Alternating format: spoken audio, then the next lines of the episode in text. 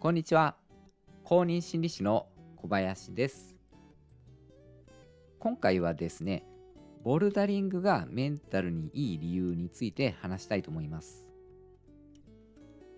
スポーツがメンタルとか体にいいのは、まあ、説明するまでもないんですけれどもそのスポーツの中でも抑うつとか不安なんかのメンタルの状態を改善するのに効果があるとされているのがあのその一つがですねボルダリングなんですねボルダリングっていうとあの誰でも手軽にできるスポーツっていうわけではないかもしれないんですけれどもボルダリングを例にですねメンタルの状態を良くする仕組みについて知ることができるかと思うのでぜひ参考に聞いてみてください。それでは本編をお聴きください。ボルダリングっていうのは岩や人工壁を登るスポーツですよね。2021年開催の東京オリンピックではボルダリングを含むスポーツクライミングが正式種目となったことで注目を集めましたよね。ボルダリングジムで行われているボルダリングっていうのは3メートルから5メートルの高さの壁をホールドって呼ばれている張りですね。その出っ張りを手で掴んだりとか足足を置いたりして、まあ、バランスを取りながら登っていくわけですよね。このボルダリングとメンタルに関して2015年にアリゾナ大学が行った研究がありますその研究っていうのはメンタル不調に悩む100人の男女を集めて2つのグループに分けて8週間の実験を行ったんですね。一つは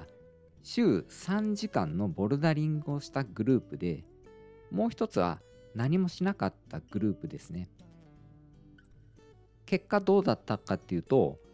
何もしなかったグループに比べてボルダリングをしたグループっていうのはなんとですね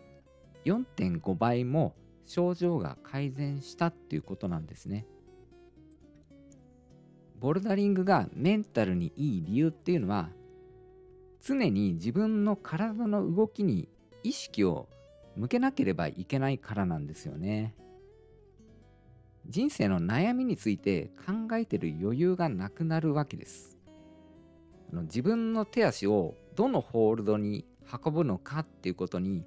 意識が向かいますから余計なことを頭に浮かべているこう余裕がないんですよね。これってマインドフルネス瞑想に似てませんかね？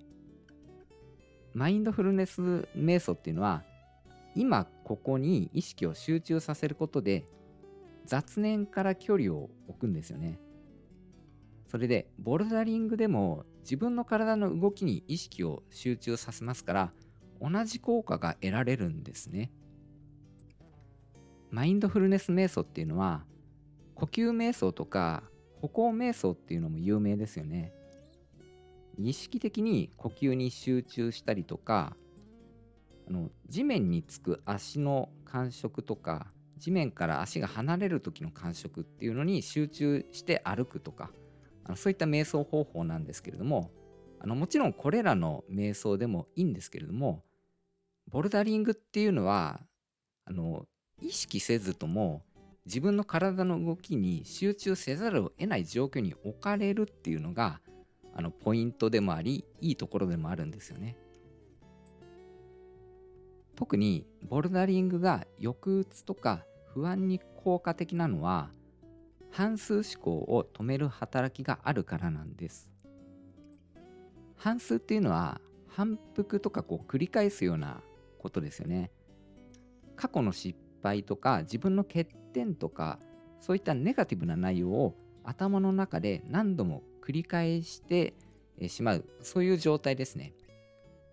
うつ病の人っていうのはこの半数を良くしているっていうふうに言われています。さっき説明したようにボルダリングっていうのは今ここに意識を集中せざるを得ない状況に置かれますので半数を止める作用があるんです。さらにですね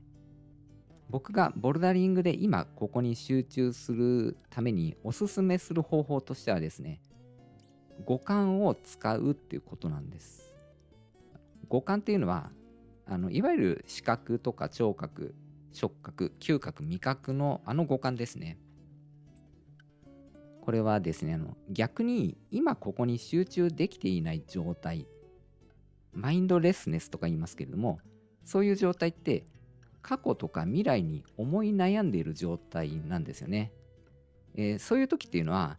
自分の内側に意識が向いていって過去の記憶にアクセスしたりとかあの未来の不安にこうアクセスしていったりしているわけです。その状態からですね今ここに意識を向けるためには五感を活用するっていうのが非常に有効なんですね。ボルダリングっていうのは五感の中でも視覚とか聴覚触覚を使うんじゃないかなと思います。視覚的にはカラフルでいろんな形をしたホールドがありますよね。それを視覚的に捉えていったりとかあの聴覚としてはあの何人かでボルダリング行ってる時は掛け声を掛け合っていきますよねそういった声に集中したりとかあと触覚としては当然ホールドを握る感触とか足を置く感触ですよねそういったところにこう意識をあの集中させることでよりマインドフルネスの状態になりやすいと、えー、考えられます。はい、えー、今回はですね、ボルダリングがメンタルにいい理由として、